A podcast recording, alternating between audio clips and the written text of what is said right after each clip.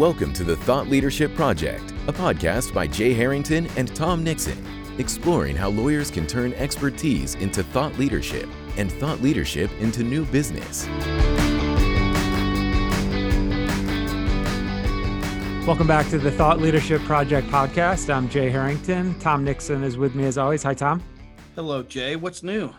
Um, not too much. Uh, just you know, we're up in the midst of ski season here in, in northern Michigan, so we're we're we're out at the hills uh, four or five days a week because our kids are in the ski program, and um, it's fun. But it you know it's cold too, right? I, yesterday yesterday was Sunday. We're recording on a Monday, and they're they do racing on Sundays, and it's like five hours outside uh, in Traverse City, Michigan, in the freezing cold. So it's it's good. The kids love it. I enjoy it too. I just am too old to be standing outside for that long.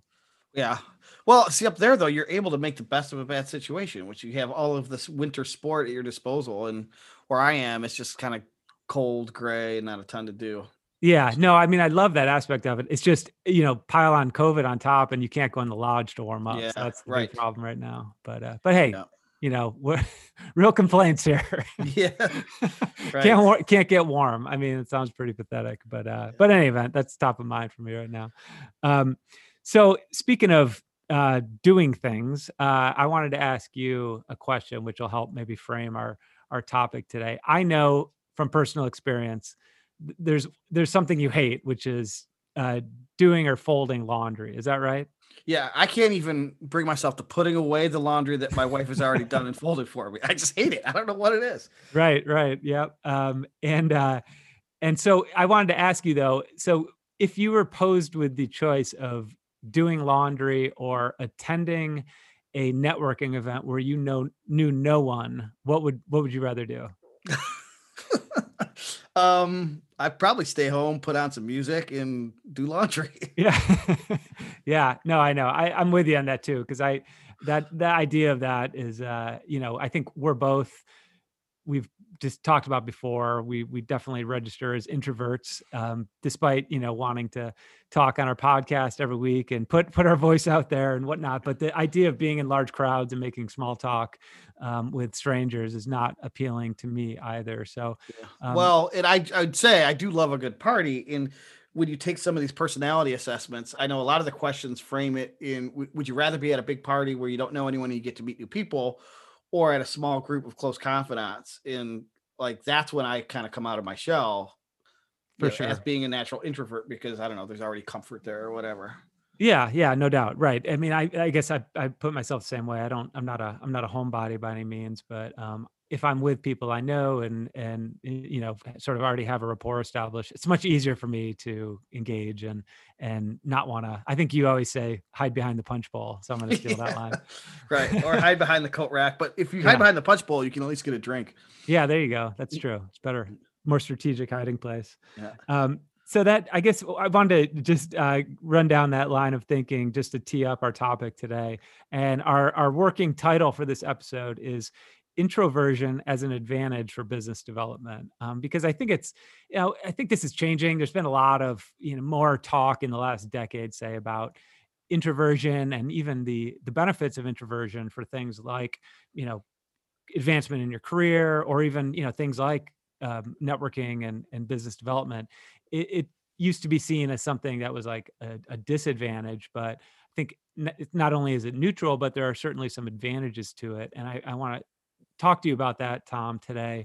Um, so th- this issue of um, business development and um, marketing has certainly changed. I think that's one of the things that we need to kind of lay some foundation around which is you know the world has certainly changed as we all know due to covid and certainly we don't have access to some of the same traditional business development venues and activities like networking events and, and other things that we used to have. But um, Uh, let's just talk for a minute about maybe some of the ways the world has changed due to covid and how that might impact the introversion extroversion kind of distinction between people and and how we approach business development you have any thoughts about that Yeah, well, obviously the one you mentioned and we joked about was the networking event, and so those just really aren't happening. The, the another one closely related is this concept. You use this expression a lot, the winning it in the room concept. So that to me is like the extroverts playground. is they can go, they can wing it, they can kind of command the authority in the room. They're just natural at doing that. They have this effervescent personality. Um, I'm thinking of like type A or the uh, the high D in the disc profile, if anyone's familiar with that. Those people are great in those types of environments. In whereas an introvert, I'm not as comfortable with that. I I think I could make a good persuasive argument in writing, but doing it in person, verbally, where I'm everyone's looking at me, you know, mm-hmm. as an mm-hmm. introvert, you know that feeling, right? Oh, yeah. Everyone's looking at me. Right. right? So yeah. so I think that's another one. Mm. Um uh, the other one is then just taking someone one on one to a coffee or a drink, and depending on who that person is, that sometimes gives me, you know, a little bit of the willies, believe it or not. Yeah, and that's not a group setting. So, all of these things are rendered at least temporarily neutered but I'm wondering how much this changes permanently because you know the concept of me, t- you know, leaving it, stopping what I'm doing at work at 11 to get across town to a 12 o'clock lunch and then to get back to my office at two doesn't seem to make any logical sense anymore. Yeah, no, for sure. And and I think Tom that also, you know, we think we think oftentimes about well things will get back to normal and and you know we'll we'll get back to business development but you know it really it does to use the cliche it does take two to tango and right. and despite our desires as you know professionals who want to get out and and drum up new business um, there is someone on the other side of the, the equation and our our clients really ever going to want to get back to that same thing you described yeah which is getting in the car coming to your office and um, cons- you know having a consultation with you when you know they know people are think about it people are buying houses over the internet sight unseen so if yeah. they're not if they're unable or unwilling to attend an open house to check out a house um, are they really going to come meet with a lawyer at their office when you know what they want to be able to do is to be more in control of the buying process and you know do their due diligence in digital domains and and check people out and winnow things winnow down options and and vet you know who they're considering um, through other channels as opposed to you know doing the face to face stuff that that you know, I think back in the day, lawyers had more control in that buying process. I mean, they could mm-hmm. essentially demand that someone come to their office, um, and that was just the norm, I guess. Maybe it wasn't a demand, but it was the it was sort of the cultural or social norm within uh, how do, how you hire a lawyer, and that's just changed dramatically. And and so all that I think is to say that the circumstances have shifted to the point, and and to your point, Tom, some of this is certainly going to become structural change as opposed to cyclical change, um, where maybe you know things have shifted more in the favor of the types of skill sets um, hard and soft skills that favor introverts over extroverts. That's exactly where i was going is that if the the venues are changing the experience is changing and the process is changing then the skill sets certainly will. So going back to your example like you know you would always certain firms would want to invite prospects and clients to their office because that was an experience right? They walk into the lobby it's beautiful right? So already you've got the sense that you're in this this really sophisticated place and it has all the trappings of you know established professionals who you know are very smart and get paid premium uh, fees because of their smarts and expertise and then you have somebody greeting them right? And that's a that's a personal experience mm-hmm. and they're putting they're giving you a drink you know water or coffee. They're showing you to this beautifully appointed corporate um, conference room. It's just a it, that is all part of the experience, right? And then the attorney walks in again to win it in the room. The skill sets that are going to be completely, and I think this is where I kind of feel like introverts are having our moment. Finally, is that I think the skill sets are going to have to map to the new process, and the process, like you suggested, might be much more digital, might be happening in to greater degree without the person in the room to win it. Um, and it's things like writing. And so one thing I determined or figured out because I once I realized that I was an introvert, I started studying introversion because I wanted to know why am I like this and how do I get over it. And one of the things I learned, and this is not, I hope this doesn't sound boastful, but as an introvert, I'm I should be more humble. Um, is I learned that, and this isn't true, you know, in entirety, but in part, and typically, an introversion is a creative person. And people have always told me I'm a creative person. I'm a musician and I write. And, you know, I think you're a very creative person and you're an introvert. And that creativity and that introversion are, are oftentimes married to each other my creativity comes through the form of expressing my thoughts in written word and so now i have potentially i have this new process and this new venue for developing business or winning influence that naturally maps to what i do well. So that's the first thing i see is that in this new paradigm you'll probably have to be a really good writer or find and most attorneys are that's the good news right? Even the especially the introverts because they have that creativity gene that maps with the introversion gene. Yeah for sure. I mean i think it's it just boils down to all right in you know in in the past we used to think of business development as a as a, a synchronous communication right? There's mm-hmm. two people whether it be on the phone or um, in person having a conversation.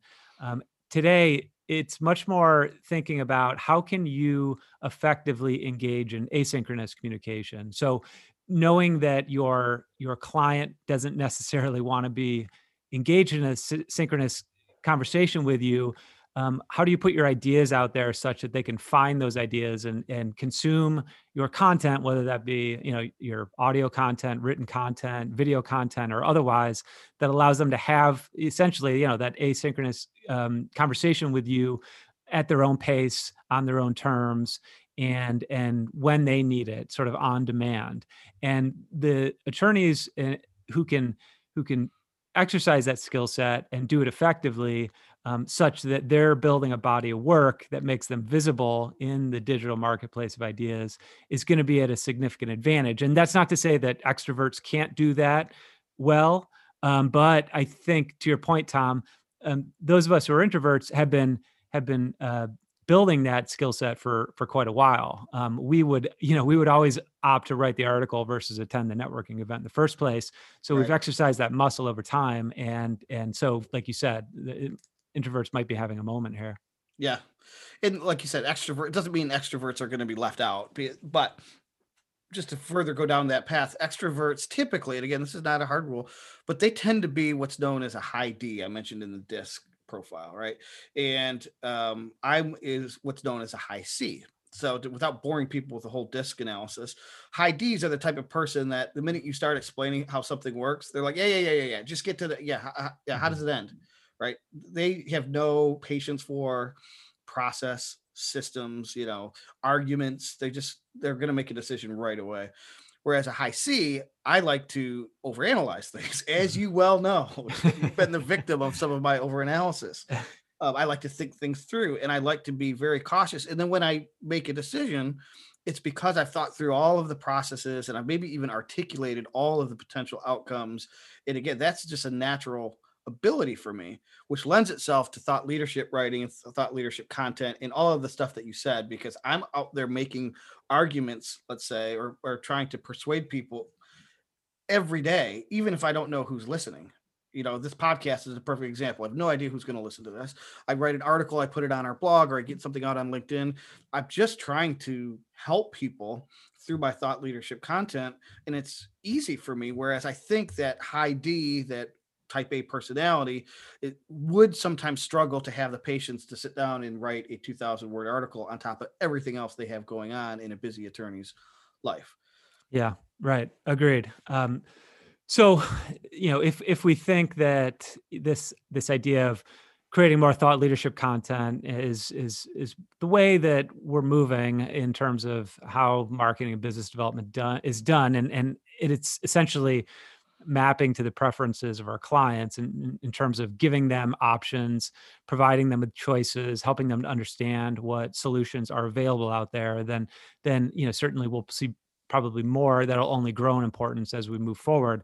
Um, but you know, marketing that sort of marketing takes you so far. You can have you know quite a bit of asynchronous communication, but at some point you're going to have to meet the client, right? They're going to. Oh no, I, no. In, yeah, in an ideal scenario, you know, you do most of your reinforcement of your expertise through your marketing, but you're gonna you're gonna ultimately have to have that conversation and perhaps you know close the deal. Uh, again, reinforce the your client's intent.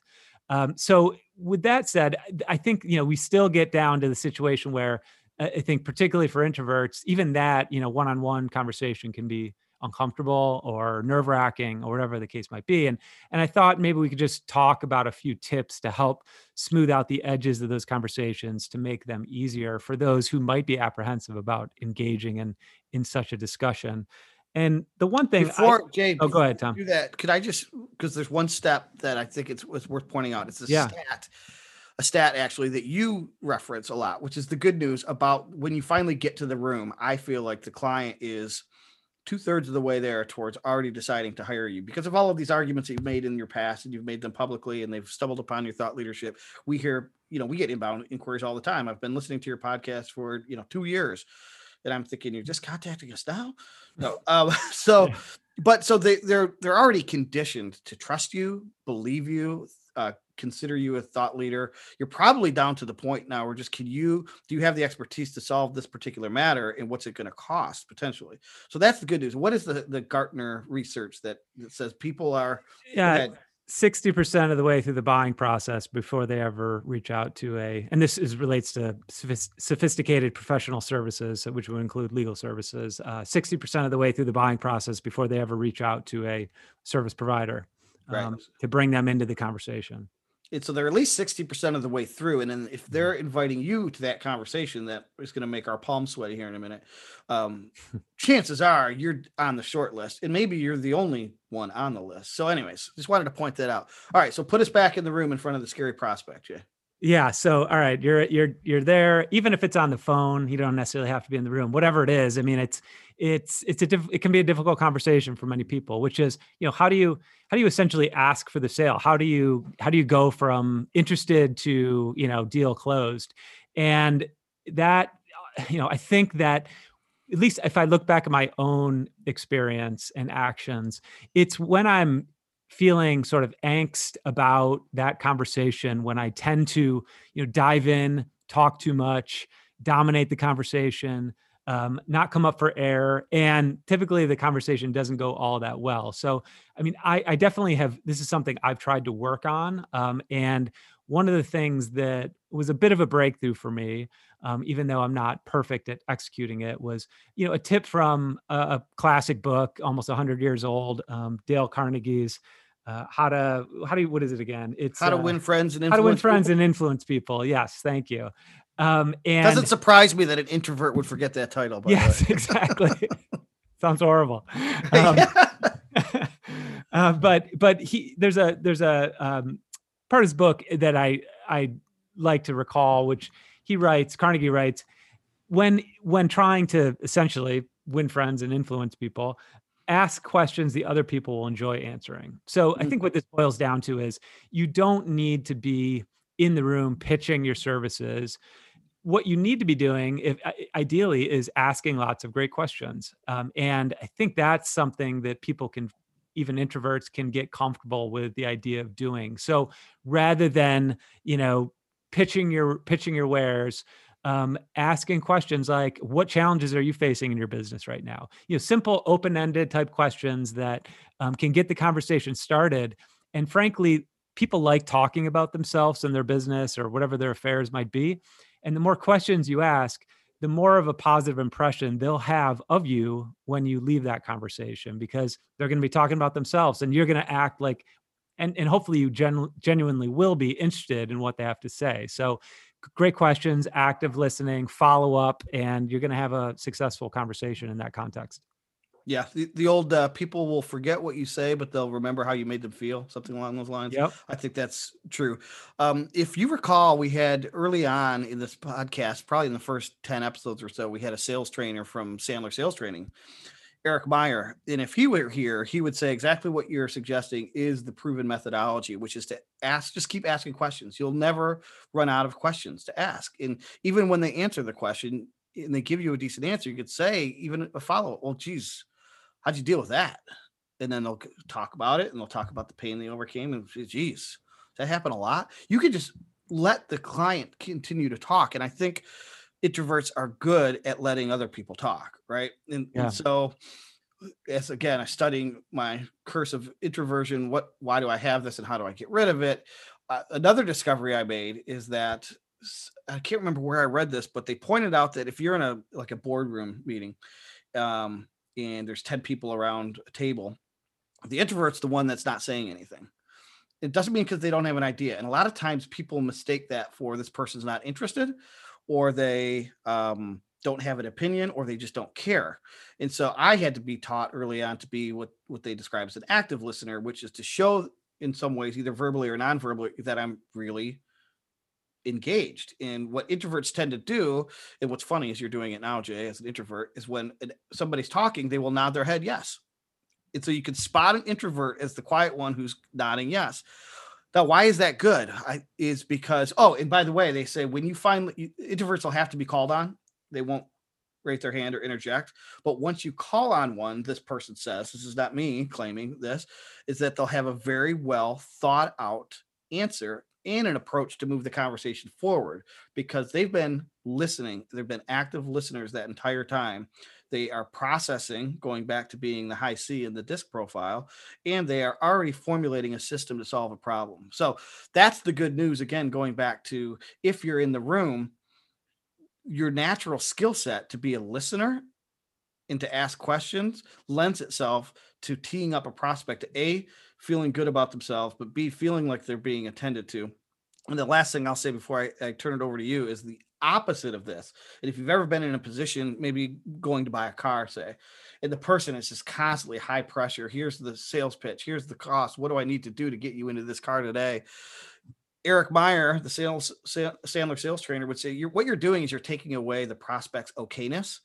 In the minute they don't feel okay in this, you know, prospect client dance, or pro- yeah, uh, mm-hmm. prospect, you know, the business development person yeah. dance, they've already tuned out. So the minute you do that, it, that's the good news again for introverts is we will probably never take away somebody's okayness unless we just feel so uncomfortable that we have to keep pitching and pitching and pitching.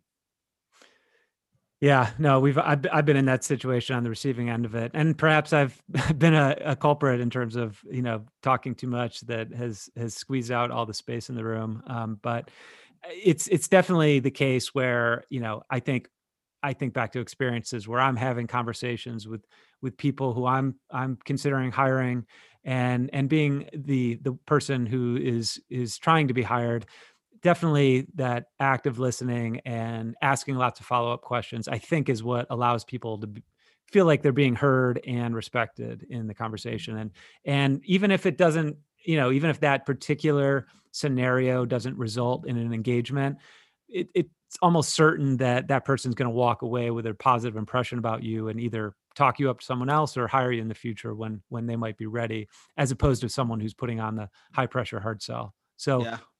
So good news for introverts i guess yeah the other thing i was going to say is you know if you Sandler would tell you again. That's not everyone needs to run out and go do Sandler sales training. Although I would recommend it if this is a, in a version of yours is eventually if you do this well enough and you do it long enough you stay committed to keeping your mouth shut and asking good questions and, and authentically caring about the person's pain point they will eventually get to the point where they're going to tell you exactly how they want to hire you for what service and roughly at what budget and so you're taking all of this fear that you put on yourself which is i got to figure out how much money they have. I got to figure out to, you know, how to pitch my services so that they want to hire me and i got to make sure that i'm solving their problem.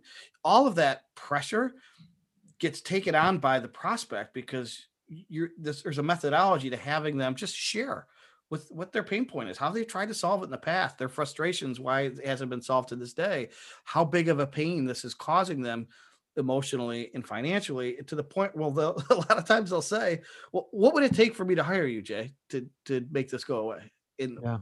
an introvert loves to hear that right yep absolutely no, it's good stuff. Um, I I think uh, I think this will be an in, increasing part of the conversation, and I mean I think there's a the good thing is there's a lot of books out there. Um, Susan Cain's book, um, Quiet, it's a great book if you want to sort of study the ins and outs of and, and distinctions between extroversion and introversion, and and lots of materials. Um, but yeah, I, I enjoyed this conversation. It was it was a good issue to explore, at least for me, I think personally, and and hopefully for our listeners as well.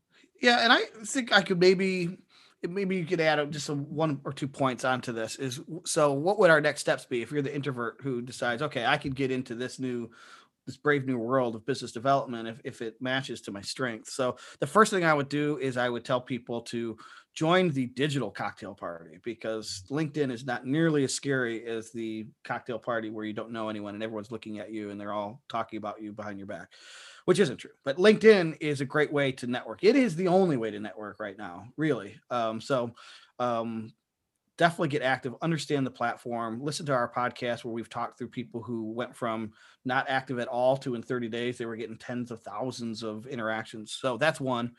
And then two is I would start working on a content strategy that maps to whatever your unique strengths are, because that making these arguments asynchronously, as you said, before a client is even knows about you, that this may be the way that a prospect discovers you is through this whatever your thought leadership content strategy is going to be. It's pro- if you're an introvert, it's probably the written word. There's things like podcasting where you don't have to be in front of a room full of people and it's not scary. But figure out what skills you have that play into this new roadmap because I think you're right, Jay. We're going to want to get back to normal. I don't think everything's just going to go back to the old way. Uh, some of the stuff is just here to stay and it's permanent. So, eh, yeah. would you what would you add? Anything? Yeah.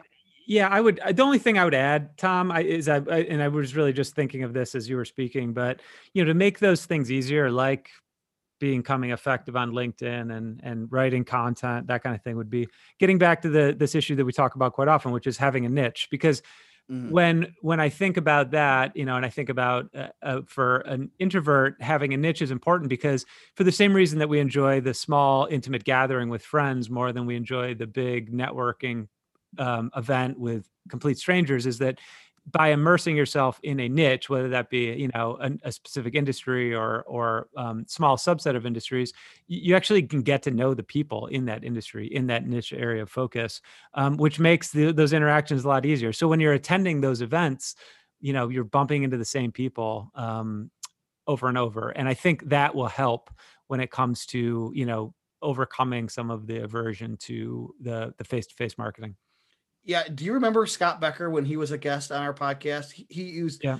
I don't think he was framing this in the context of him being an introvert, but maybe he is. But he painted the scenario of being at like a backyard summer barbecue and somebody asks you what you do. Mm-hmm. And when you're a generalist, when you get asked that question, you think, "Oh my God, I might have a prospect here." So you start going into pitch mode, yep. Um, and everyone's a potential client. So anyone asks you what you do, you start pitching, and then they're like, "Oh God, get me away from this guy." But when you have a very narrow focused niche. Somebody says what you do you could just say what you do because you only do it for a small segment of the population and it's probably not this guy so he's not mm-hmm. going to feel like he's or she is being pressured into a sale.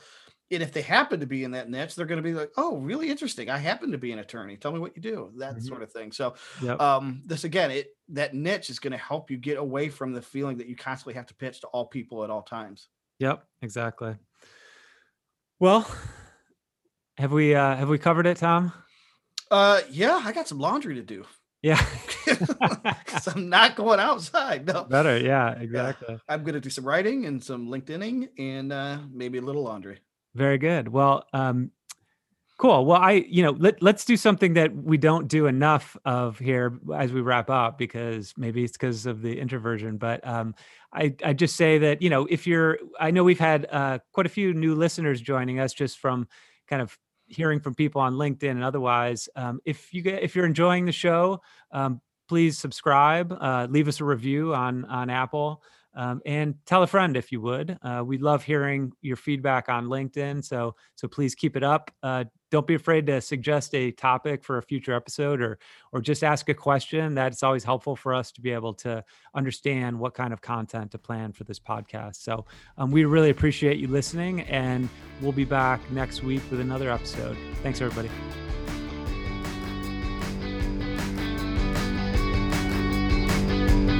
Thank you for listening to the Thought Leadership Project. For show notes, additional resources, and links to the tools discussed on today's episode, visit thethoughtleadershipproject.com.